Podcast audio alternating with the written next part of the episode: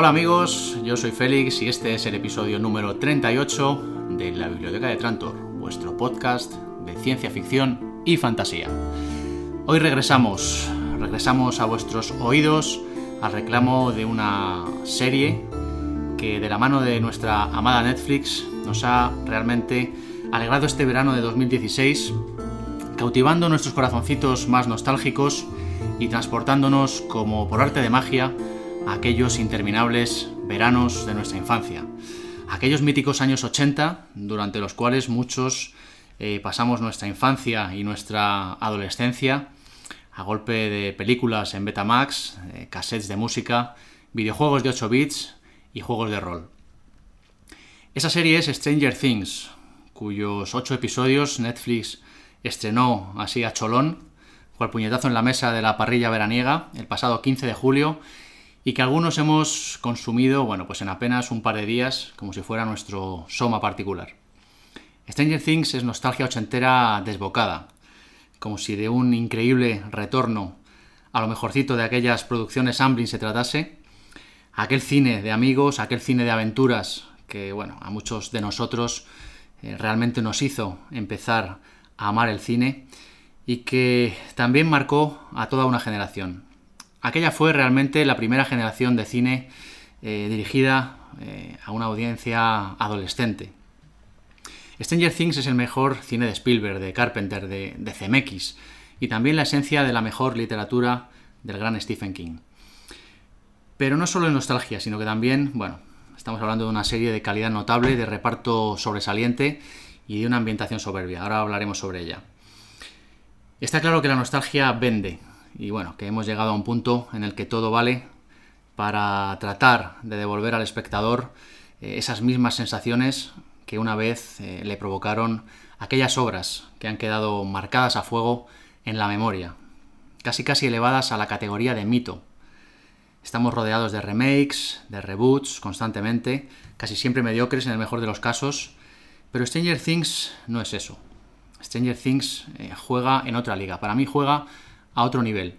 Porque aunque bebe sin complejos de aquel cine ochentero que tenemos incrustado en la retina, de aquel cine de aventuras y de ciencia ficción, de terror, lo hace combinando lo mejor de todo ese cine con elementos contemporáneos y sabiendo reciclar todos esos clichés para, bueno, pues al final crear un producto que en realidad acaba resultando Mm, novedoso y fresco. Yo creo que esa es la clave de, esta serie, eh, la clave de su éxito.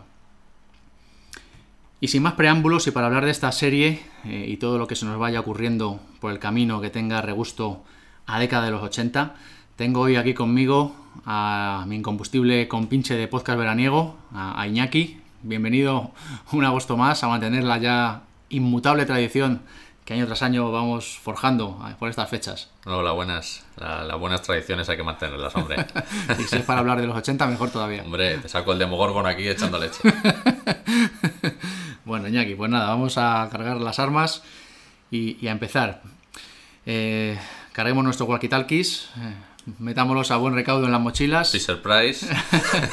Nos subimos en las bicicletas y vamos a pedalear a toda pastilla hacia Hawkins, un pueblecito ochentero de Indiana, en el que nos espera la aventura y el misterio, y sobre todo el mejor espíritu ochentero que hemos visto en mucho, mucho tiempo, y que nos ha devuelto Stranger Things.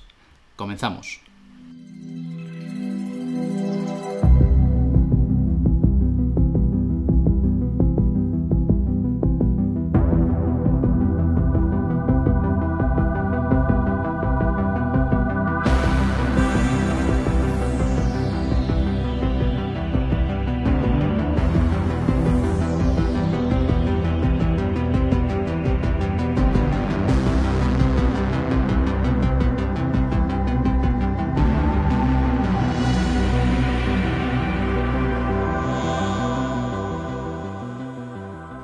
Iñaki, vamos a hablar así muy por encima de, qué va esta serie. La verdad es que si solo contamos así a priori la sinopsis de la serie, eh, bueno, lo primero que resuenan son clichés por todas partes y, bueno, puede incluso espantar ¿no? al, que no la haya visto. Eh, Sí, la verdad es que no tiene mucha pinta de novedoso, así si te lo cuentan, dice, bueno, pues otra, otro más de lo mismo, ¿no? Pero luego lo que tú dices, la calidad de, de los acabados y, el, y el- ojo en el detalle, ¿no? Que pone, pues lo sube un poquito de nivel y hace una serie pues muy amena, ¿no? Y en la serie corre el año 1983 y estamos en un pueblecito de Indiana, un pueblecito de la América profunda eh, llamado Hawkins. Eh, bueno, en, en este pueblecito un niño de una pandilla de amigos desaparece en extrañas circunstancias. Eh, sus amigos y familiares, la policía local de turno, bueno, pues se ponen a buscarlo por todos los medios y van deshilando una madeja, pues que poco a poco les irá llevando hacia un terrorífico misterio sobrenatural en el que incluso estará involucrado un experimento secreto del gobierno, con, con niña extraña con poderes psíquicos incluida. ¿Cómo no? bueno, suena a topicazos manidos por todas partes, pero amigos, Stranger Things es mucho más. Mm, Y bueno, para dar fe de ello, lo primero que debéis hacer, si no lo habéis visto todavía, es ir a YouTube, que ahí vais a encontrar los ocho primeros minutos del episodio piloto. Eh, y bueno, os aseguro que cuando los veáis no podréis evitar querer ver eh, mucho más. Eh, bueno, este proyecto en el que. Este proyecto experimental de- del que sale 11, que es la niña. La niña que aparece ante el grupo este de amigos. Bueno, estaba, está basado en el proyecto Montauk. Sí, en un, en un principio creo que sí la querían llamar así. Eh, Sí, ese fue el título preliminar de, de la serie. que, secas lo querían llamar. que menos mal que no al final. No, la verdad es que tiene más gancho Stranger Things. Sí, pues por lo visto era un proyecto, pues eso, como un poco conspiranoia, ¿no? De- no está confirmado ni nada. Se supone que, que fue como un proyecto que, que hicieron después en la isla, en Long Island, ¿no? De- después del, del experimento Filadelfia. Y claro, era la estación de la Fuerza Aérea de Montauk, en Long Island, ¿no? Entonces, por de ahí viene el nombre del proyecto. Estaban investigando para construir un arma, ¿no? Psíquica. Guerras psíqui- psíquicas y cosas así. Eh, bueno, para cimentar el éxito de, de esta serie, la verdad es que se alinean diversos factores, eh, en mi opinión. Mm, Tiene un formato ligero, de 8 episodios, en los que, en los que se condensa bueno, por ciencia ficción, misterio, terror, thriller. La verdad es que no da tiempo a aburrirse, es uno de sus secretos. Yo diría que es casi más una película larga de 8 horas que una serie, eh, se puede ver casi del tirón, eh, pegándote ahí un maratón y bueno, Sí, la verdad es que yo prácticamente me la vi casi así en, un par de días y se ve muy bien, tiene mucho ritmo, muy, muy amena y luego aparte pues eso, si ha vivido la época en cuestión pues no paras de descubrir guiños y, y detallitos que pues, te- en realidad te, pues es lo que te engancha de verdad. Sí, bueno, y tiene un contexto muy definido también, ¿no? En, en esa época ochentera que apela a la nostalgia, eh, con claras influencias de, de las producciones de aquella época y que en cierta manera, bueno, pues rinden tributo eh, a grandes nombres, ¿no? De- como Carpenter, eh, Stephen King, Steven Spielberg y muchos más, ¿no? Eh, la serie también tiene un reparto notable, del cual hablaremos ahora. eh, sobre todo con el grupo de chavales que están la verdad que muy bien escogidos en general Sí, la verdad que sí. Y bueno, luego tiene una ambientación y una atmósfera para mí sobresalientes, ¿no? Eh, un ritmo, como hemos dicho, muy característico eh, y, muy único en, la narración ¿no? de, los acontecimientos. Stranger Things, la verdad es que es un claro ejemplo de que se puede utilizar la nostalgia de, otras épocas, eh, pues sin caer una y otra vez en, esos remakes, secuelas y reboots que, a los que nos tienen acostumbrados y de que se puede dar al espectador, bueno, pues una obra que le resulte familiar y que apele a esa nostalgia, pero que a la vez sea algo, bueno, pues, pues eh, nuevo y, y- y fresco, ¿no? Eh, esta serie realmente es una conjunción de elementos única eh, y, y esa es precisamente para mí la clave de Stranger Things, el secreto, ¿no? De- del éxito que tiene y, de lo que vamos a Sí, hablar. al fin y al cabo, toda la historia de la literatura es repetirse, ¿no? y de todo, son, son siempre las mismas historias sobre Ya. lo mismo y, De la literatura y del cine también. del cine, exactamente, de, de cualquier historia humana que... Bueno, pero antes de empezar, eh, estaría bien mencionar a los hermanos Duffer, eh, que son los creadores de esta pequeña maravilla. Eh, Stranger Things está creada y dirigida por los hermanos Duffer, que bueno, antes de esta serie la verdad es que seguramente eran bastante poco conocidos. ¿De dónde salen estos hermanos Duffer? ¿Quiénes son Matt y Ross Duffer? Bueno, los hermanos Duffer son hermanos gemelos. mm, Nacieron en 1984 en Carolina del Norte, con lo cual realmente no llegaron a vivir pues esa década de los 80, ¿no? Con, Sería más la de los 90, les pillaría más a ellos. eh, sí, bueno, lo que pasa es que luego pues se han hecho fans acérrimos, ¿no? De, de- de toda esta Hombre, cultura algo, pop. algo coleaba en los 90 todavía. De... Mm, sí, pero bueno, ya era, era otro rollo distinto. Y bueno, lo cierto es que no tienen mucho bagaje a sus espaldas. eh, y si echamos la vista atrás, solo encontraremos una película suya, Hidden, que bueno, es un thriller de terror escrito y dirigido por ellos en el año 2015. Y por lo que he oído, el mérito que tiene es que, bueno, con un presupuesto bastante ajustado, consiguieron unos resultados bastante notables. Eh, No, no la he visto yo esa. no, yo tampoco, por eso, pero vamos, la- lo que he estado leyendo sobre ella es que es eso, ¿no? El presupuesto era bastante justo y bueno, los resultados no están mal, habrá que, habrá que darle un, un vistazo cuando saquemos tiempo. Y bueno, luego aparte de esta película también han escrito y dirigido algunos episodios de la serie Wayward Pains y la verdad es que poco más, poco más que yo sepa se puede decir de la carrera de estos dos hermanos, que bueno, la verdad es que una cosa sí que es cierta y es que han conseguido con Stranger Things un gran golpe de efecto. Eh, un poco de la historia de cómo se gestó eh, Stranger Things, eh, los hermanos Duffer, para, bueno, pues para vender la producción de la serie a Netflix, parece ser que crearon un tráiler falso, eh, combinando bueno, pues un montón de escenas de películas diferentes de, de la- de la- de los años 80, y bueno, pues que incluía fragmentos pues, de, ET, de, de Super 8, que es más reciente, pero bueno, también de la misma temática, y de muchas otras, ¿no? Y luego también un libro de fotografías, bueno, diseñado, diseñado un poco al estilo de una novela ochentera de Stephen King. Eh, le presentaron esto a Netflix y bueno, parece ser que al final la cosa cuajó y, Fo, les gustó el resultado, ¿no? y bueno, pues los Duffer, los hermanos son responsables del guion, aunque bueno, en él también colaboran algunos otros guionistas. Dirigen los episodios 1, 2, 5, 6, 7 y 8. Y luego los episodios 3 y 4 están dirigidos por Sean Levy, eh, que bueno, cuya traye- cuya trayectoria pues, es bastante más abultada y de mayor peso que la de los propios hermanos Duffer. Sean Levy, bueno, pues también es el productor ejecutivo de la serie, eh, con lo que bueno, está bastante involucrado también en el proyecto. Eh, y en cuanto a los detalles de producción, bueno, pues tampoco vamos a ahondar mucho. Eh, basta decir, bueno, pues que es- las localizaciones del pueblo están rodadas en, en un pueblo de Georgia llamado Jackson, el, el cual fue, bueno, pues transformado para la ocasión en, en Hawkins. Eh, los exteriores están grabados en un parque natural de, de Atlanta y, y, bueno, tampoco queremos ahondar mucho en todos estos temas. Va a ser un podcast ligerito de retorno y bueno, tampoco queremos alargarlo demasiado. Así que todos estos datos los tenéis todos ahí en Google y, podéis encontrarlos si, si realmente tenéis interés.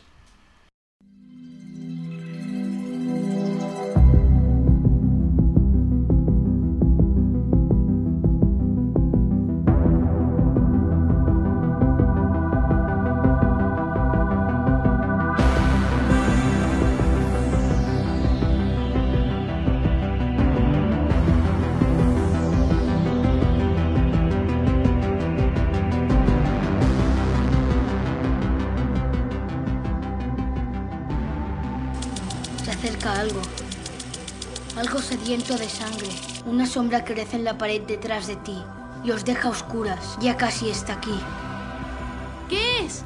¿Y si es el Demogorgon? Ay, la leche. Como sea el Demogorgon, estamos jodidos. Que no es el Demogorgon. Un ejército de trogloditas entra en la sala. ¿Troglodita? ¿Lo ves? Un momento. ¿Lo oís? Es ese ruido. Pum. Pum. ¡Pum! Eso no lo hacen los trogloditas, no. Tiene que ser otra cosa. ¡El Demogorgon! Estamos bien jodidos. ¡Will, te toca actuar! No lo sé. Lanza una bola de fuego. Tendría que sacar un 13 o más. Lanza un hechizo de No protección. seas gallina, lanza una bola de fuego. Hechizo de protección. El Demogorgon está harto de vuestra estúpida palabrería humana. Se aproxima hasta vosotros. ¡Pum! ¡Lánzale la bola, ¡Y caigo Will! otra vez! ¡Pum! Hechizo de protección. ¡Bruja de ira! ¡Bola de fuego, bola de fuego! ¿Y bien? ¡Bola de fuego! ¡Oh, mierda! ¿A dónde ha ido? ¿Dónde está? No lo sé. ¿Es un 13? Que no lo sé. ¿Dónde está? Por Dios, por Dios. No lo sé, un 13, Dios un 13, un mío. 13. ¿Lo has encontrado? Mike, 13, un 13, por Mamá, estamos en plena batalla. más bien terminando. Pasa un cuarto de hora. Ahora tendremos que irnos. Mamá, espera, 20 minutos más. Mañana hay cole, Michael. Acabo de acostar a Holly. Ya terminaréis el fin de semana. Pero perderemos el ritmo. Michael. Va en serio, mamá. Tardamos dos semanas en planear la batalla. ¿Cómo ibas a ver que nos llevaría 10 horas? ¿Ya lleváis jugando 10 horas? Papá, ¿no crees que 20 minutos... Creo que deberías hacerle caso a tu madre. Menuda mierda de escena. ¿Qué le pasa? ¡Oh, lo tengo! Este 7, ¿vale? ¿Es un 7? ¿Lo has visto, Mike? Entonces no cuenta.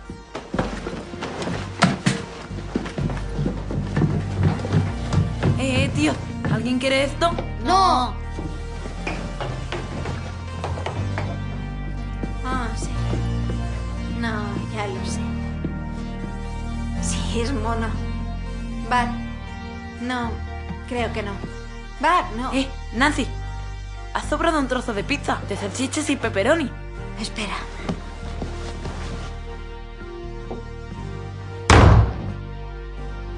La semana que viene A tu hermana le pasa algo. ¿A qué te refieres? A que está súper borde. Sí, es porque se ve con ese capullo, Steve Harrington. Sí, se está volviendo una gilipollas. Siempre has sido gilipollas. No, antes era muy guay. Como cuando se disfrazó de elfo en la batalla de los árboles. Fue hace cuatro años. Pues eso. Adiós. Era un 7. ¿Eh? La tirada era un 7. El Demogorgon me ha matado. Bueno, hasta mañana.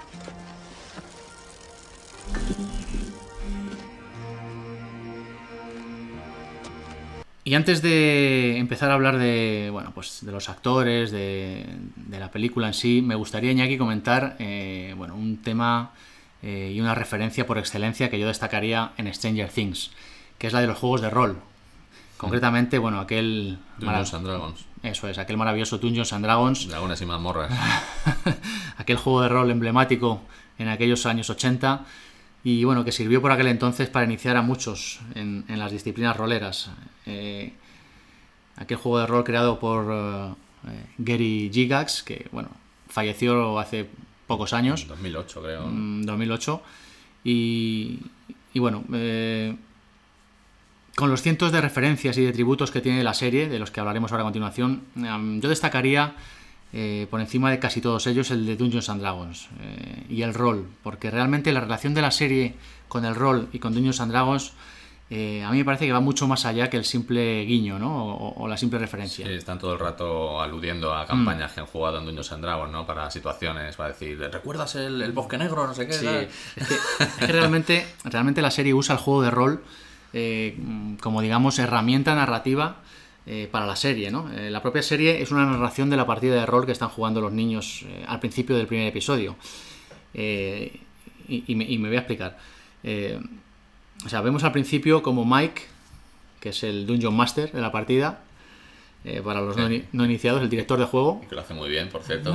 Se mete en el papel. Sí, sí, joder, se meten todos, yo creo. Bueno, pues Mike está narrando un combate en el que, bueno, de repente aparece en la partida el temible Demogorgon, que hace, bueno, y hace que ataque a los jugadores. Aquí vemos como los chavales, bueno, pues se ponen a discutir sobre qué hacer, eh, sobre la mejor estrategia a seguir, y vemos como Lucas sugiere a Will, que es el que está jugando con un personaje de mago, pues que le tire la bola de fuego al Demogorgon. Eh, pero claro, la bola de fuego eh, solo afectaría al monstruo con una tirada de 13 o más. Entonces Dustin apunta que eso sería demasiado arriesgado, que lo mejor es que Will lance un hechizo de protección. Bueno, tras un rato de discusión, Will finalmente decide lanzar la bola de fuego. Lanzan los dados y bueno, en ese momento los dados caen de la mesa y los chavales ahí lo viven, la emoción, los nervios y aparece la madre de Michael y se interrumpe la partida, ¿no? Recogen entre quejas, llevan nada más que 10 horas jugando. Pero el Demogorgon ya ha salido. ¿A quién no, a quién no le ha pasado que ha estado 10 horas, 10 horas jugando, Iñaki? Total, que cuando se están marchando a casa en bici, bueno, Lucas y Dustin se marchan primero, y cuando Mike y Will están solos y se están despidiendo, Will le confiesa a Mike que en los dados salió un 7 y que el Demogorgon le atrapó. Y poco después, mientras Will va solo pedaleando en la noche hacia su casa, el Demogorgon le atrapa de verdad. Entonces el monstruo le captura y se lo lleva al Valle de las Sombras. Y, bueno, la verdad es que es, es totalmente genial, ¿no? La serie usa el Dungeons and Dragons como herramienta narrativa Sí, como un y poco- representa, claro, representa en la partida de rol la trama de la, de, de la serie que vamos a ver. un poco de, de las situaciones. Pero es que esto va sucediendo vari- varias veces, ¿no? A lo largo de Sí, la... Y no solo con, con Dungeons and Dragons, también la, Star Wars también tiene bastante. Sí, bueno, Star cuando Wars. empieza Lando, no sé, cada Sí, vez que, que se huele una traición, a veces Lando. Es que bueno, se supone que en 1983 acaban de ver la trilogía original y están flipados claro, con, con Star Wars. ¿no? Y, y, hombre, las referencias son innumerables, pero, pero este tema del juego de rol está muy bien, eh, muy bien mezclado con la trama de la serie, ¿no? Pues porque va, eh, yo creo que va a la par, ¿no? Es acojonante porque vemos como durante toda la serie los chavales usan el juego de rol para dar explicación y tratar de interpretar pues todos los sucesos sobrenaturales a los que están enfrentándose en la vida real, ¿no? Es como si estuvieran eh, jugando su particular partida de rol En la realidad, en la vida real, ¿no? Y- Está- y, está muy bien y es que es jodidamente genial, ¿no? Eh, hay otros ejemplos. eh, unos episodios después vemos como 11 usa el propio tablero del juego, la miniatura del Demogorgon y la del mago, con la que juega Will, sí, para explicarles dónde está Will, ¿no? Le da la vuelta al tablero, dejando la cara negra hacia arriba, y les habla de esa otra dimensión, de, de una dimensión paralela en la que se encuentra Will, eh, el mundo del revés, que lo Hmm. llaman. que en, el- en ese momento no, no captan a qué se refiere. Pero Mm. Y además, adelante y, es que hasta se ponen a consultar el libro de reglas del Dungeons and Dragons y el capítulo del Valle de las Sombras, donde bueno, pues explica que es una dimensión eh, paralela, un eco oscuro ¿no? de nuestro mundo y tal. Eh, no sé, a mí de todo eso me parece absolutamente genial el uso que dan a todo esto en la serie y cómo lo entremezclan para que el juego de rol de Dungeons and Dragons pues, pues forme parte realmente de la misma trama de la, de la serie, ¿no? sí fluye a través del argumento. Se confunde. Luego tenemos bueno, el Demogorgon, que, bueno, que es- representa al monstruo, ¿no? Que además es una, está muy bien escogido porque el Demogorgon es bueno, una criatura realmente emblemática ¿no? del Dungeons and Dragons. Es un, un príncipe de los demonios, casi indestructible y bueno, la encarnación perfecta ahí del mal absoluto. Eh, y el Valle de las Sombras, pues lo mismo, ¿no? También está sacado de aquí. Es Sí, claro. eh, el plano de las sombras del Dungeons and Dragons, que bueno, pues que vendría a representar pues esa dimensión paralela, ¿no? Eh, que descubren accidentalmente mientras el gobierno pues hace sus experimentos con, con 11 y bueno, de ahí surge la criatura que traspasa a, a nuestra dimensión y demás. Bueno, pues es un detalle genial todo este tema del Dungeons and Dragons como, como eje troncal para la elaboración pues de la propia trama de la serie. Luego se ve cuando están registrando la casa de los chavales que se lleva, uno del, del ejército se lleva ahí la caja que pone Dungeon, ahí se ve como asoma una caja de- del juego de tablero, pone Dungeon ahí, se lo lleva ahí al maletero. No, está plagadito de detalles de ese tipo por todas partes. Y analogías con los superhéroes, cuando los poderes de la chica ahí, como, como el La. Patrulla X. como el Doctor X, no sé qué.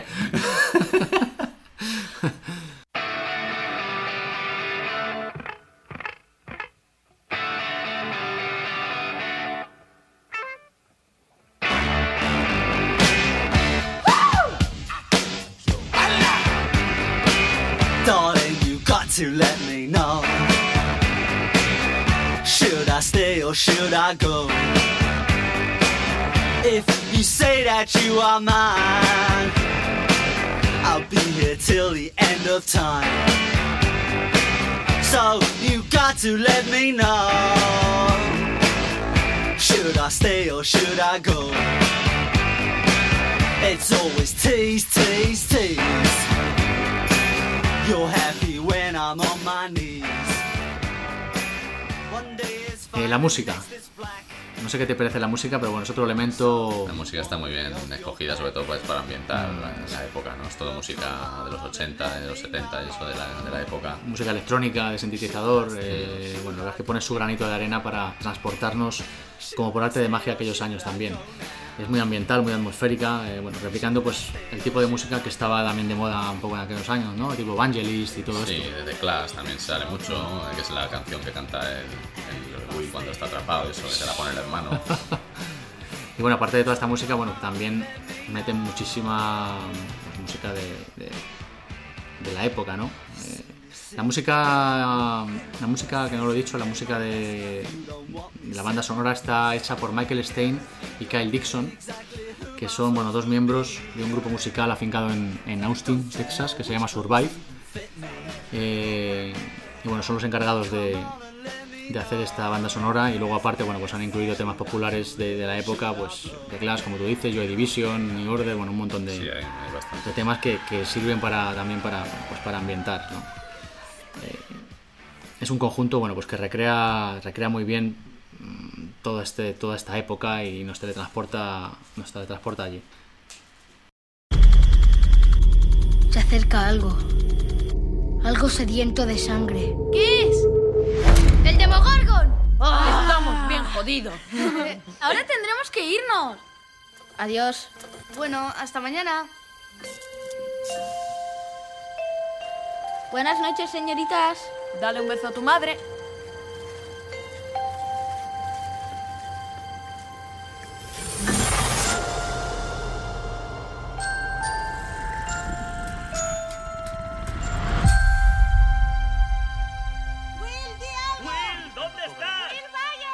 Will ha, ha desaparecido. No sé dónde está. Joyce, 99 de cada 100 veces cuando un crío desaparece, está con un padre o con un pariente. ¿Y, y qué pasa la otra vez? ¿Qué? Has dicho 99 de cada 100 veces. ¿Qué pasa la otra? Dímelo. Joyce. ¡Dímelo! ¡Will! Tío, creo que deberíamos volver. ¿Lo habéis oído? No es Will. Estás en un lío, ¿verdad? Hemos cerrado esta zona. ¿Salió de aquí? Sí. ¿Y la niña? No puede haber ido muy lejos. Encuéntrala. ¿Creéis que es una coincidencia que estuviera en el mismo sitio donde desapareció Will? Te juro que aquí está pasando algo. ¿Qué es esto? ¿Sabe lo de Will? ¿Existe la posibilidad de que puedas localizarle? Sí.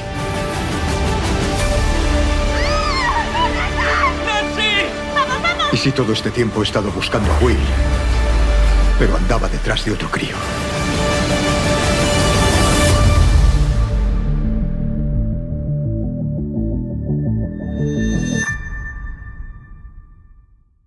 Eh, bueno, los protagonistas de la serie son realmente muy variados, tenemos un elenco grande, aunque realmente yo destacaría a la pandilla de niños y a, y a Once, ¿no? que creo que realmente mm, son los eh, protagonistas que más destacan eh, de, de todos ellos. Eh, Aunque bueno, tenemos tres grupos diferenciados, diría Sí, yo, que son los niños. Sería como tres películas casi que Sí. caminan en paralelo, porque tienes una como más adulta, otra de los adolescentes y la última la como la, la más infantil, estilo Goonies, Sí, así. Entonces, pues si te fijas, están muy separadas hasta el final de, de la serie, no intercambian información, no van cada uno como a su rollo un poco, Mm. ¿sabes? Sí, casi parece que los niños estén en una peli de aventura, ¿no? De los 80. Sí. Que los adolescentes estén ahí en una especie de peli de terror ochentero de estos. De, de adolescentes, claro, de, y los de adultos, pues. Sí, y los adultos, pues, Una especie una- de película de conspiraciones, ¿no? De, de conspiraciones y de. Y que luego realmente- un thriller. todo, todo encaja y todo funciona cuando los tres grupos y las tres tramas eh, convergen, ¿no? Eh, Está Claro. muy, muy bien hilado todo eso también. Y tendríamos, bueno, pues también los tres grupos de actores, ¿no? Los niños, los adolescentes y los adultos, ¿no? Eh, para mí los protagonistas indiscutibles, los que destacan por encima del resto son los niños.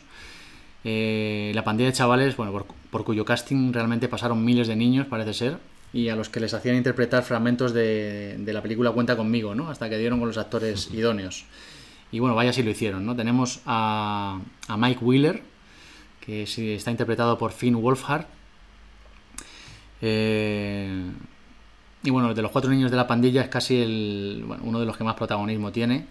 Eh, también es el Game Master de la partida de rol que hemos dicho Mm. antes. Y, y bueno, antes de en Stranger Things había aparecido en algún vídeo musical, en, en un episodio de, de The 100 y en otro de Supernatural y poco más. Son, bueno, casi todos los niños. Son nuevos talentos. casi Sí, también por su corta edad, tampoco es que tengan mucho bagaje, ¿no? Pero, pero bueno, la verdad es que lo hacen, lo hacen genial.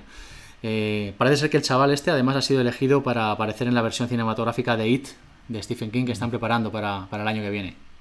Vamos a ver qué es lo que nos hacen ahí también. Veremos a ver. Luego tenemos a, a Will, a Will Byers, interpretado por Noah Schnapp. Y bueno, que es el, el chaval que captura el monstruo en el primer episodio y, y al que se pasan realmente toda la serie buscando, ¿no? Eh, Este chaval salió en El Puente de los Espías de Spielberg y bueno, un poco más, en alguna otra cosilla por ahí, pero vamos, tampoco, tampoco tiene mucho, mucho detrás. Y luego tenemos a Dustin, Dustin Henderson, interpretado por Gaten Matarazzo, que bueno, para mí... Es el más carismático sí, de todos. Sí, sí, para mí el mejor más genial de los juegos de chavales. A mí me, me- me pareció...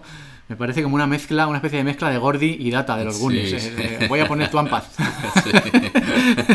es que es genial. La es, es que sí. es absolutamente genial. Aunque luego el look se parece más el, el, el- ¿cómo se llama? Lucas, ¿no? Lucas. el chaval negro. Se parece porque cuando sobre todo cuando se pone ahí el cinturón al final, se pone la cinta en el Ah, pelo, eh. es, es exacto como cuando De se Data, prepara ¿no? data A mí ese es el que menos me gusta. Me parece un poco, yo no sé si es Es el, mar, el marrollero. Me parece un poco repelente, o sea, de dan ganas del- de, de cruzarle la cara. Eh, pero sí, yo no sé si es por bueno, también en el doblaje en castellano, que está, no, el doblaje de este chaval está muy mal, no, me, no está muy Hombre, en inglés lo hace bastante bien, pero Sí, sí, sí. no deja de ser el, el que un poco el cortarrollo del grupo que va siempre. Y bueno, hablábamos de contra. Dustin. Eh, Dustin sufre displasia cleidocraneal. Eh, bueno, no es que la sufra el personaje, el- o sea, el actor, el el actor, actor sí. lo tiene, vamos, este, este, este trastorno que, bueno, que afecta a los huesos y que puede afectar al desarrollo de los dientes de leche y tal. Y la, Eh, la incluyeron. eh, al ver sí. que lo tenía, pues lo, los decidieron incluirlo en el personaje, sí. Y la verdad es que, bueno, ha, quedado, Ha ha quedado quedado muy bien. verosímil, muy Mm. bien, claro. Eh, luego tenemos a Lucas Sinclair, interpretado por Caleb McLaughlin. Y bueno, como decía, a mí personalmente es el que casi que menos me gusta de los cuatro. El doblaje castellano no le hace ninguna, ningún favor. Eh, luego ya viéndola en inglés, pues la verdad es que mejora un poco. Y luego tenemos a, bueno, a Once, ¿no? La- interpretado por Millie Bobby Brown, que bueno, es eh, una de las estrellas de la serie realmente, ¿no? Eh, Millie Bobby Brown da vida pues, a una niña que es hija de una de las víctimas de este proyecto Montauk, del que hablábamos antes. Del de Mecha Ultra es el proyecto Mecha Ultra. Es cuando le enseña, hay un momento en que le enseña la foto, un, un recorte de periódico Hopper a- Ah, cuando está investigando. y aparece proyecto Mecha Ultra eh, desvelado, que Mm. claro es cuando le, des- le desmontan el chiringuito al profesor de que ha estado haciendo con los padres Mm, de los mm, mm. niños. Y luego ya después se monta este proyecto montado que es con los hijos de los del de Ah, sea, Mecha ah, Ultra. amigo, o sea que es Por eso otro tienen anterior, poderes. claro, claro, es verdad. Entonces tiene capacidades psiónicas y bueno, y con el poder de la mente pues puede realizar proezas, ¿no? Es como hacer levitar objetos o incluso matar instan- instantáneamente a alguien, ¿no? Eh, la niña se llama Once y bueno, los, los- los chavales acaban llamándola C en la versión doblada al castellano. En la versión original pues es Eleven y la llaman El. El. Eh, bueno, la verdad es que no ha salido demasiado mal parado el doblaje aquí. A mí me, Hombre, así no- te recuerda a Carrie también un poco, ¿no? la C de Carrie. No, pero está bien llevado, ¿no? De 11 y C. A Sí. mí hay gente que no le ha gustado, a mí no me disgusta del todo. Bueno, pero bueno. es, un- es una buena salida que han Sí, tenido sí, sí, tampoco ahí- hay que darle más importancia. Eh, bueno, esta actriz está, es- está nacida en España y bueno, ha trabajado puntualmente en series como Anatomía de Grey o Modern Family, pero bueno, realmente ha saltado a la fama en Stranger Things con este genial papel para el cual pues tuvo que raparse el pelo, algo que la verdad en principio la horrorizaba. Y bueno, los hermanos Duffer al final consiguieron convencerla poniéndole como ejemplo a Charlize Theron en Mad Max Fury Road. Sí. Eh, muy recientemente, además, la misma, la misma cría ha colgado en las redes sociales el vídeo del momento en el que le rapan la cabeza. Y bueno, cuando termina se la ve ahí poniendo cara de mala hostia y que la misma que pone en la serie usando los poderes, que queda- está, está muy, muy gracioso. Eh, bueno, luego tenemos a los, eh, los adolescentes. Tenemos a Nancy Wheeler, interpretada por Natalia Dyer, que viene a ser la hermana mayor de Mike y bueno, una de las uno de, también de los que bueno luego se mete en la trama de la búsqueda no también de de los que más se implican sí. sí. Eh, sí de la trama adolescente es esta tal Nancy y Jonathan Byers no que está interpretado por Charlie Heaton y bueno es el hermano mayor de Will.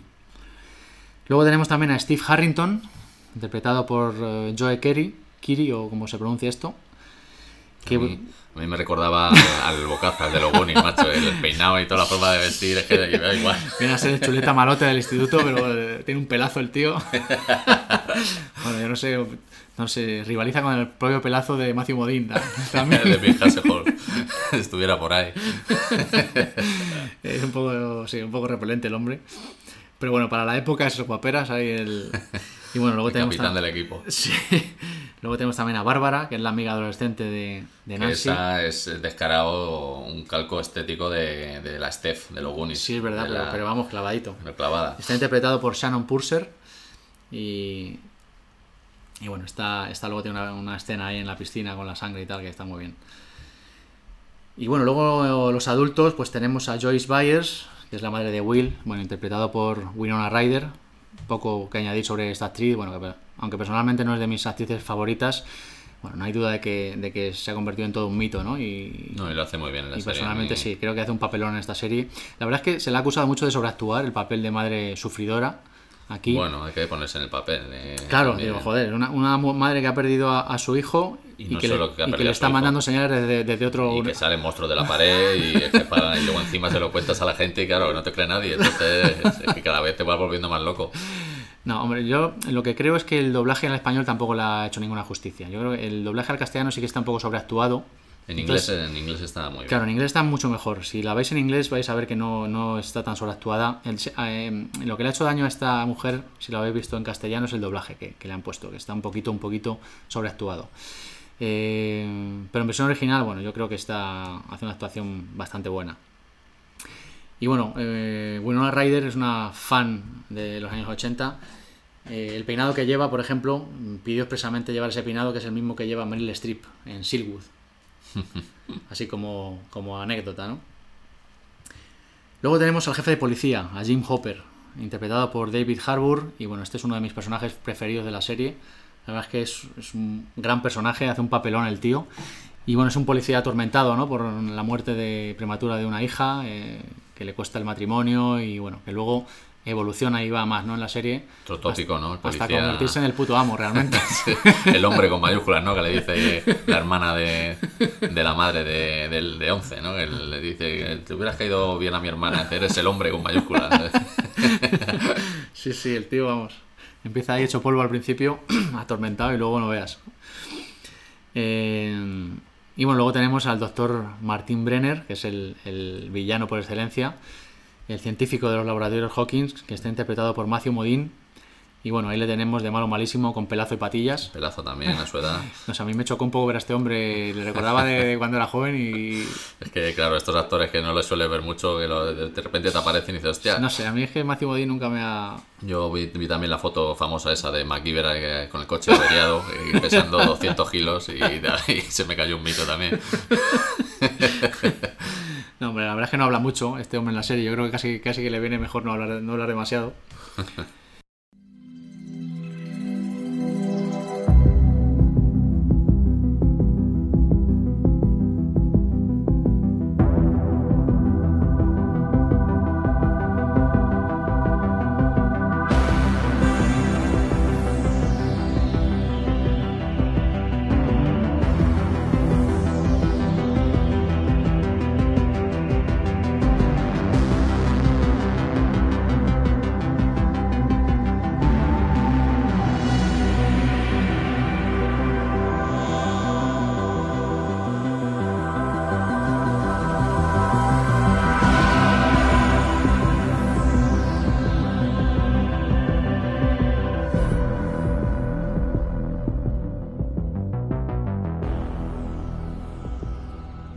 Antes de seguir, habría que hablar también de las eh, bueno, de producciones Amblin.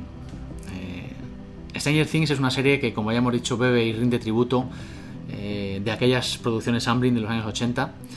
Eh, pues bueno, por lo que creo que bueno, estaría bien hablar muy brevemente, aunque solo sea un poco por encima, de aquella productora que fundó Steven Spielberg allá por el año 81 y que durante toda la década de los 80 bueno, pues nos trajo a las retinas pues, un buen puñado de películas que todavía hoy pues, se mantienen en el, eh, terreno del mito y en el imaginario colectivo. Eh, Spielberg le puso a la productora el nombre de uno de sus primeros trabajos, un cortometraje de 26 minutos que rodó en 1968, que se tituló Amblin, y que además le sirvió en cierta manera bueno, pues como catapulta de lanzamiento para, para la figura cinematográfica en la que llegaría a convertirse después. El logotipo de las producciones Amblin, bueno, mm, la mayoría lo conoceréis, es ese icónico, eh, esa icónica silueta de Elliot y E.T. en la, en la bicicleta voladora con, con la luna la luna llena de de fondo. sí. Eh, y bueno, un logotipo pues que durante la década de los 80 eh, casi casi definió un nuevo modelo de cine para adultos niños o niños adultos, ¿no? Eh, que marcó de manera indeleble bueno, pues a toda una generación de espectadores. Eh, la verdad es que es un tema muy interesante este, Iñaki, el de- Sí, la verdad es que el tema de la adolescencia, y porque antiguamente no existía la adolescencia como tal, ¿no? Existía la pubertad, pues los síntomas físicos que se tienen, pero lo que es la adolescencia, el niño pasaba directamente a ser un adulto, ¿no? En cuanto tenías edad para trabajar, pues se te ponía a trabajar para que aportaras a la familia y ya está.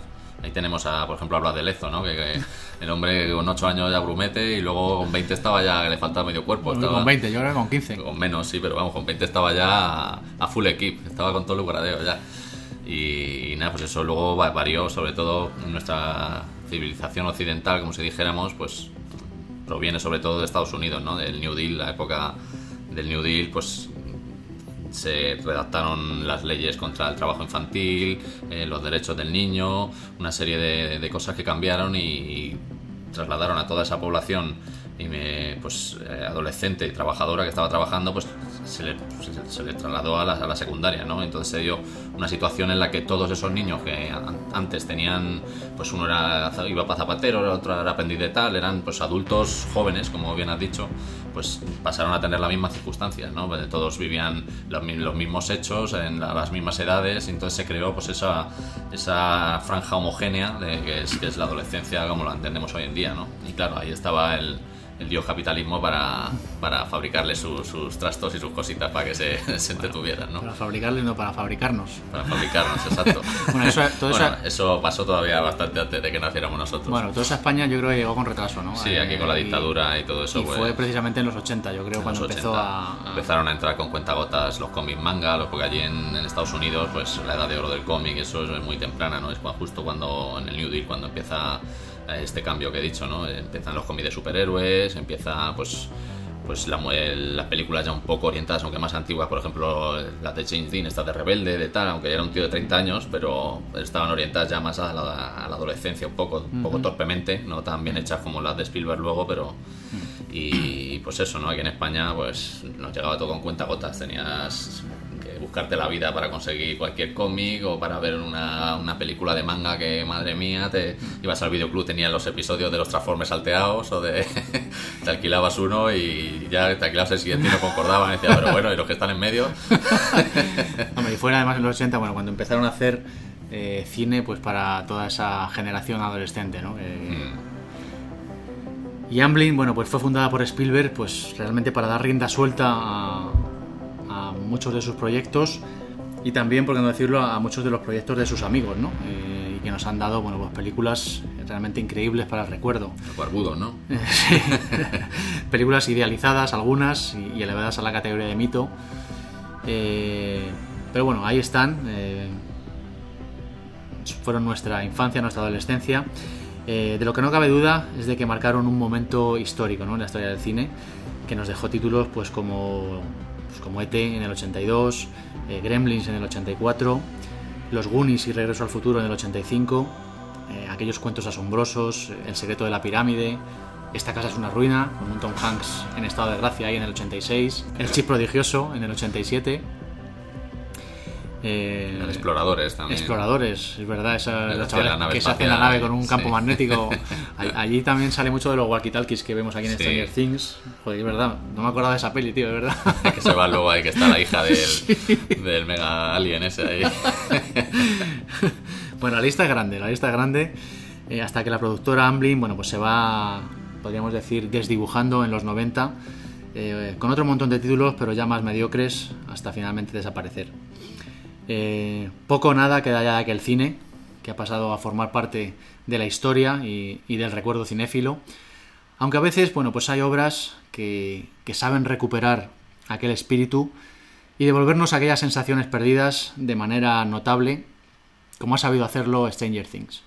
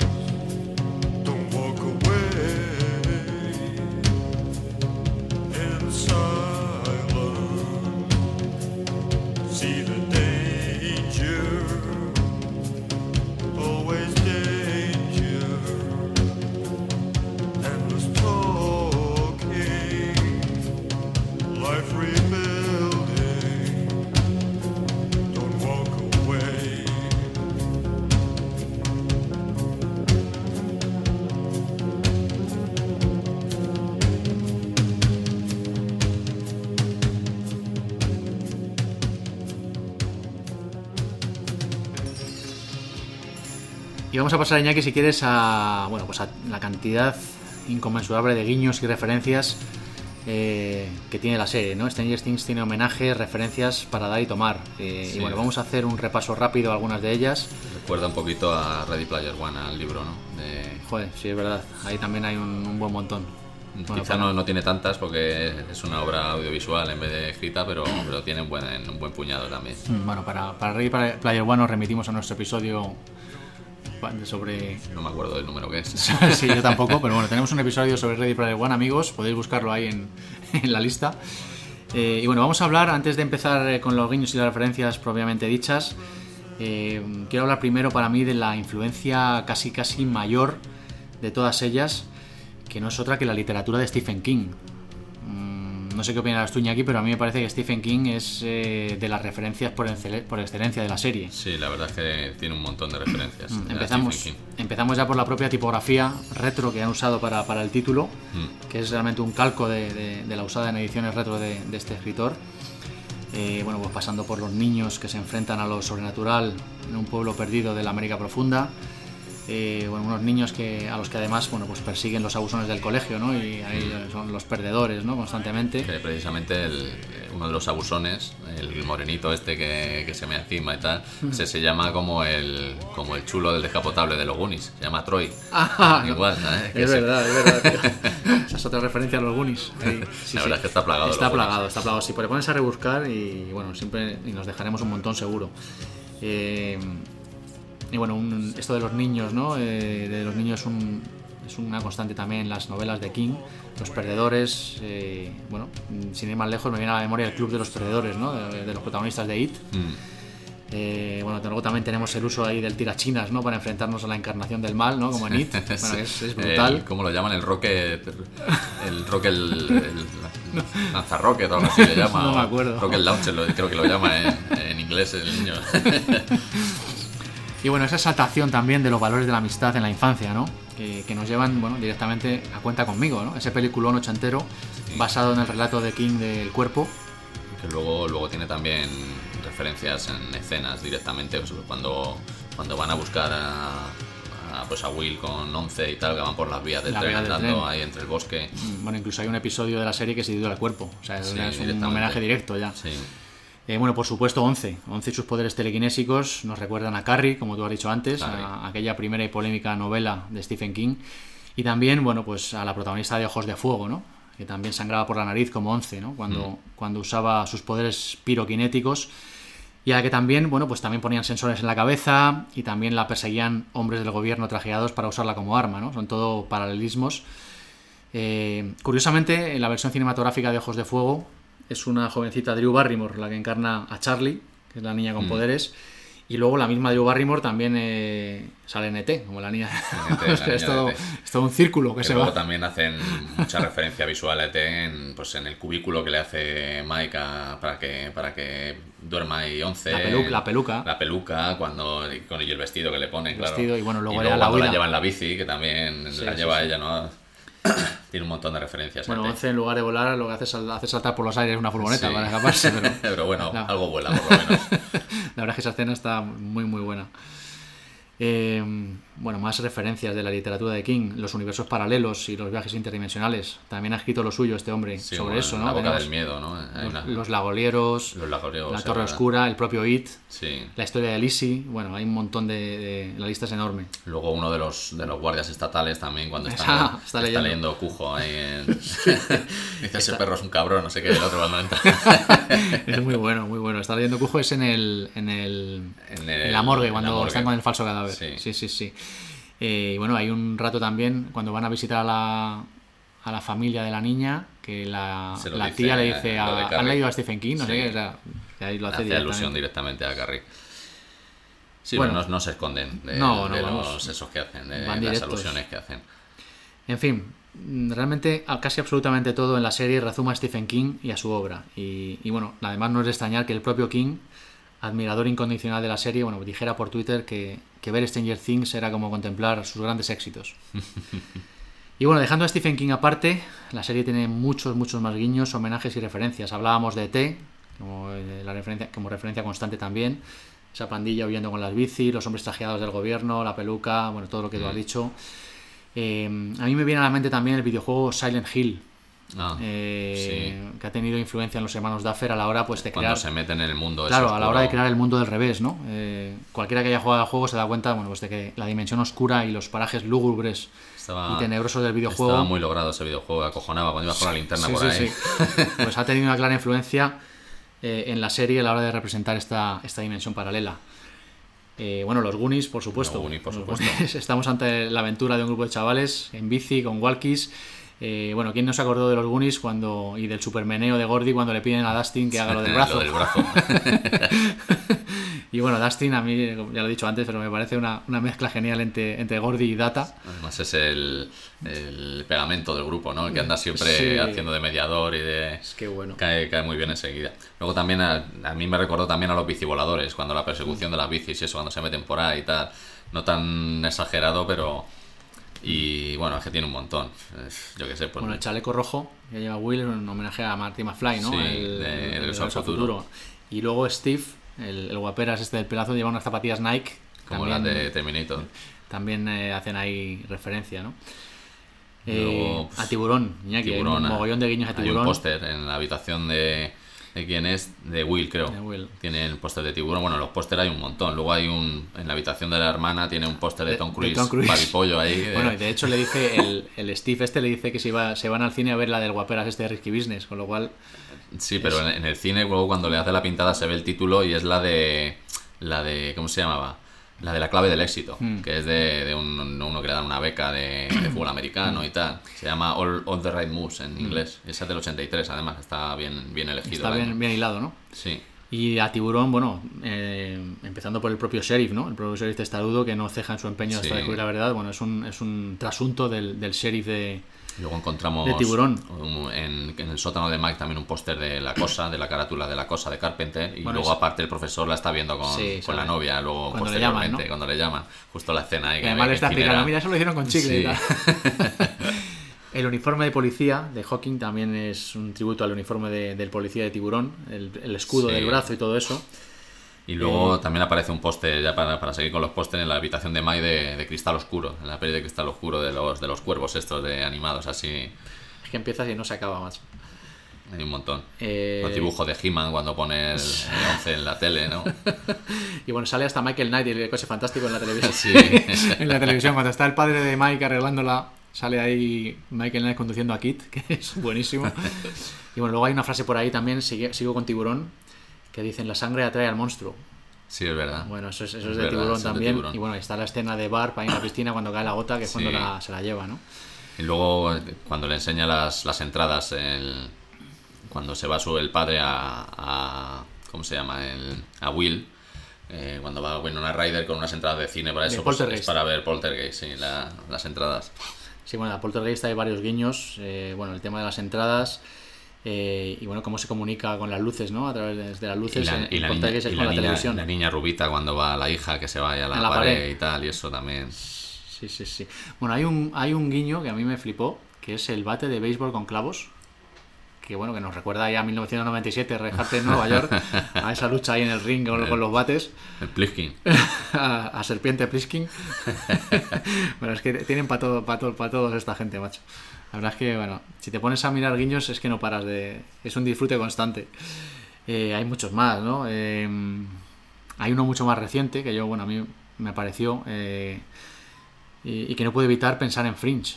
En Fringe, en la serie Fringe, cuando Sí. viene el tanque de agua con sal este para, para aislarte Ah, de sí, verdad, se sensorial. mete ahí. Eh, bueno, Fringe El, también. el Walter ahí de, Claro. de, de Trippy, ¿no? Sí, sí, sí. Eh, ese tanque a mí me recordó a Fringe. Y bueno, en Fringe también tenemos universos paralelos. Y tenemos a una niña con poderes víctima de experimentos que es Olivia, ¿no? Sí, también sí, es verdad. O sea que ahí también tenemos también. Y bueno, como tú decías antes, las eh, referencias incontables a Star Wars.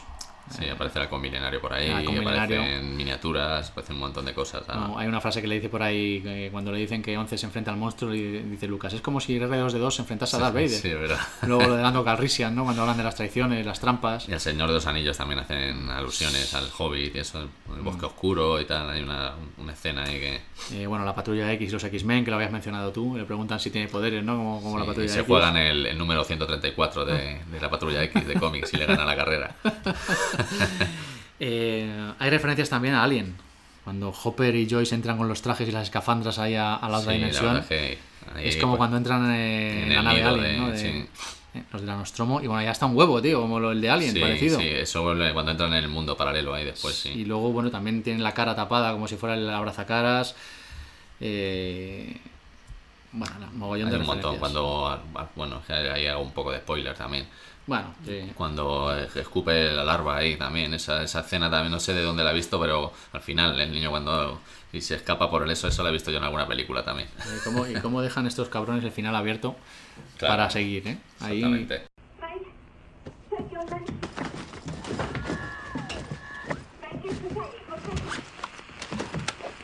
Mike, tienes que contestar. ¿Es tu hermana? Es una emergencia, Mike. ¿Me recibes? Mike, ¿me recibes? Vale, esto sí que es raro. ¡No contestes! Dice que es una emergencia. ¿Y si es un truco? Es tu hermana. ¿Y si los malos la han secuestrado? ¿Y si lo obligan a decirlo? Necesito que contestes. Es como Lando Calrissian. No contestes. Tenemos que saber que estás ahí, Mike. Oye, chaval, soy el jefe, responde. Sabemos que tenéis problemas y también lo de la chica. ¿Por qué estará con el jefe? ¿Cómo narices sabe lo de...? Podemos protegeros, podemos ayudaros, pero tenéis que contestar. ¿Estás ahí? ¿Nos recibes? Cambio. Eh, bueno, Stranger Things no cabe duda de que ha sido el exitazo del verano. Eh, creo que ha sido la tercera serie más vista en la historia de Netflix. Eh, pero bueno, también ha levantado, como no podía ser de otra forma, pues bueno, montañas de polémica y su buen puñado de haters, ¿no? La, la han acusado pues de ser simple nostalgia, de apelar únicamente a la nostalgia y bueno, de un montón de referen- y a, y a su montón de referencias pues para atraer al espectador y, y, bueno, y poco más, ¿no? Ya- Sí, pero bueno, es, es una, una forma también de, de darle valor añadido ¿no? a la serie, aparte del Mm. argumento de, y de todo lo que ocurre y, y de la factura y eso, pues es una forma de darle más pues eso, más visibilidad y, y de jugar pues con, con esta generación que somos nosotros, ¿no? Que, Mm. que vivimos toda esa época y que pues ahora tenemos el bolsillo lleno, como quien dice, ¿no? Ya no nos dan solo la paga, ya curramos todos y, y tenemos dinerito para ir al cine, comprar merchandising o lo que haga falta. Hombre, está claro que una obra puede gustar o no puede gustar, no, o sea, no todo puede gustar a todo el mundo, ¿no?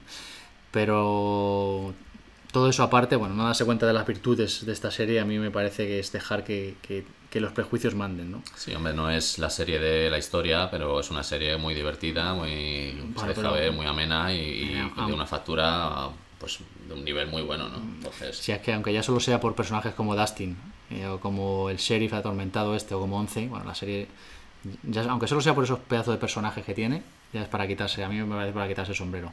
Y luego, bueno, pues tiene un ritmo que no decae, eh, una muy buena labor de dirección, una estructura narrativa que realmente es muy sólida, ¿no? Y que mezcla todas las distintas tramas de la película de una manera con mucha maestría. Y sí, la serie apela a la nostalgia, se aprovecha de ella, pero sabe utilizarla también para crear pues un producto eh, un producto de primera Sólido, realmente, sí. sí, y, y Como- incluso innovar, ¿no? Utilizando toda esa como nostalgia. Fu- como Fury, ¿no? Estos se han cogido aquí, lo han apretado todo, y venga, que, que mola. Me han faltado tiburones blancos nada más. Bueno, con Fury es un tributo a ochentero que podéis ver en Netflix, es, dura veintitantos, media hora. Netflix en YouTube también está, dura 29 minutos o por ahí, sí. Buscad Kung Fury y preparados a partiros el culo de risa durante media hora. en fin, Stranger Things a mí me parece que recupera toda, toda esa, todo ese cine de aventura para todos los públicos de aquellas producciones Amblin de las que os hemos hablado y que lo hace bien y que lo hace con nota. Y bueno, ya solo por eso yo creo que tiene un hueco en, en mi corazoncito. Además, mirando lo, lo que hemos dicho, eso de las tres historias diferenciadas, paralelas, como si dijéramos, la de los niños, los adolescentes y los adultos, Hmm. es, es, vamos, eh, de total de todo, para todos los públicos, vamos, totalmente. Claro, y luego el- y, y la maestría con la que luego se entremezclan todas las tramas. Sí, luego las al tres final tramas y, confluyen y- todas y- confluyen y encajan, ¿no? Realmente. A mí me parece que es de quitarse el sombrero. Luego eh, tiene sus momentos ochenteros también, de decir, venga, coño, cuando le van persiguiendo con las furgonetas, de, con las bicis que van a dos por hora. Eso pegas un acelerón, la han cogido en un momento, pero bueno, eso era típico de las pelis de los 80. Me ha faltado algún tapacubo saltando en una curva eh, y, y yéndose rodando por ahí. Me ha faltado los tiroteos del equipo A que no se daban quedaban ¿no? en el suelo todo, eh, tenía los, los cañones torcidos hacia abajo. en el capítulo que hieren al murdo, que bueno, me dio un, un vuelco el corazón. Digo, ¿qué es esto? Que se va a morir. No, estaba- no estábamos preparados para No eso. estaba preparado, ¿no? Yo después de ver un helicóptero que se estrella contra una loma y salen los tíos, ¡ah! ¡ah! Y del helicóptero que se ve cómo explota y todo. y de- Aquí no va a morir nadie nunca.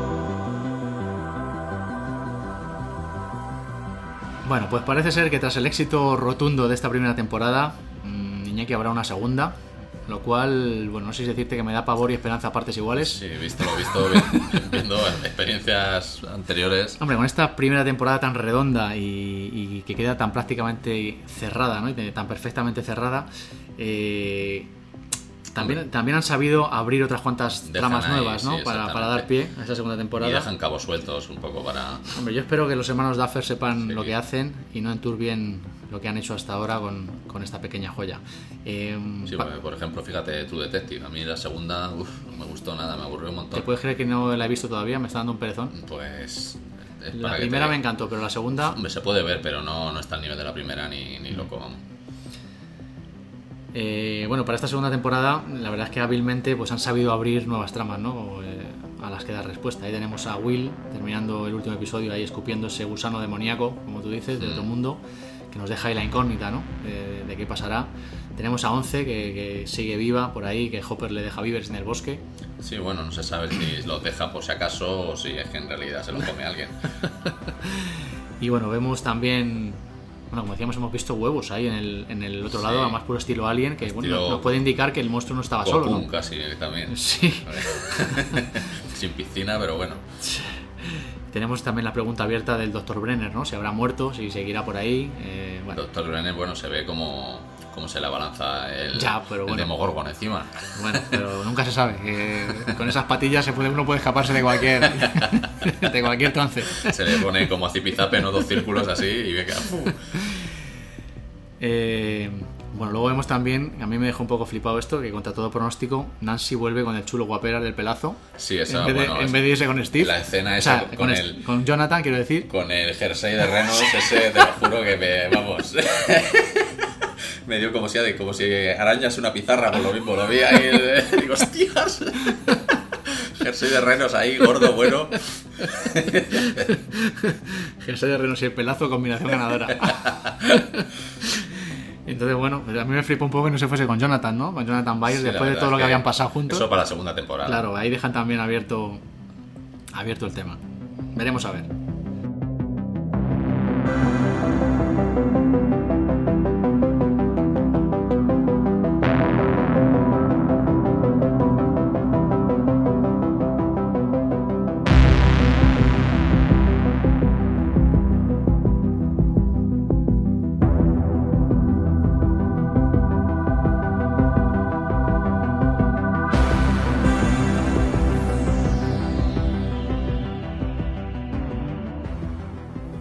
Bueno, Iñaki, pues no sé si querrás añadir algo más. Hasta aquí, eh, amigos, el episodio de hoy. Un episodio tardo verani- veraniego, eh, ligerito. Tampoco hemos querido complicarnos mucho ni alargarnos demasiado. Es una vuelta porque llevábamos seis meses, puede ser, sin grabar. Yo ya pierdo la cuenta. no- Nos había atrapado el Demogorgon en el otro lado. En fin, un episodio ligero con el que hemos vuelto a grabar eh, y que ha servido, bueno, pues para hablar un rato de esta grata sorpresa veraniega que nos ha traído Netflix. A los que habéis visto la serie, que seréis casi todos, espero, eh, bueno, pues eh, espero que os haya gustado oír hablar de ella. Y a los pocos que queréis por ahí que aún no la hayáis visto, bueno, pues espero que haya servido para animaros a hacerlo. Se ve del tirón casi. Eh, y bueno, Iñaki, pues como siempre, muchas gracias por acompañarme una vez más. Nada, a ver si cogemos carrerilla y grabamos un poquito más. Claro que sí, hombre. Que sepas que estoy pensando en un nuevo episodio ya, en el que volveremos a hablar de libros. Hace mucho que no hablamos de libros por aquí. Así que. Bueno, creo que ya te lo has leído. Sí, ah, pues entonces ya sé cuál es. Así que bueno, empezaremos a prepararlo y pronto tendremos un nuevo podcast eh, sobre literatura de ciencia ficción ya en toda regla. Muy bien, pues aquí estaremos. Y ya sabéis, amigos, bueno, pues que esperamos vuestros comentarios en el blog, como siempre, que aloja este podcast en www.labibliotecadetrantor.com. Estamos en Facebook, estamos en iVoox, estamos en iTunes, también en Twitter, en la cuenta del podcast, arroba betrantor, y bueno, en nuestros Twitter personales, de Iñaki, arroba amoniser, con un 0 en vez de la O, y el mío, arroba maugan, con un 4 en vez de la primera A. Y bueno, nuestro email, la biblioteca de Trantor, arroba gmail.com. Nos despedimos ya, así que amigos, no dejéis que os atrape el Demogorgon y volved para el próximo episodio. Hasta pronto. Adiós. Lo que quiere decir Dustin es que estaban asustados. Antes. Nada más. Es que queremos encontrar a nuestro amigo. ¿Amigo? Sí, amigo. Will. ¿Qué es amigo? ¿Nos toma el pelo? Ah, un amigo es alguien. Es alguien por quien harías cualquier cosa. Le prestas las cosas que molan, como los cómics y los cromos buenos. Nunca rompen sus promesas. Sobre todo si escupen. ¿Escupen? Si juras escupiendo, no puedes romper tu palabra. Es un vínculo. Es súper importante porque, siendo amigos, te cuentas las cosas. Cosas que los padres no saben.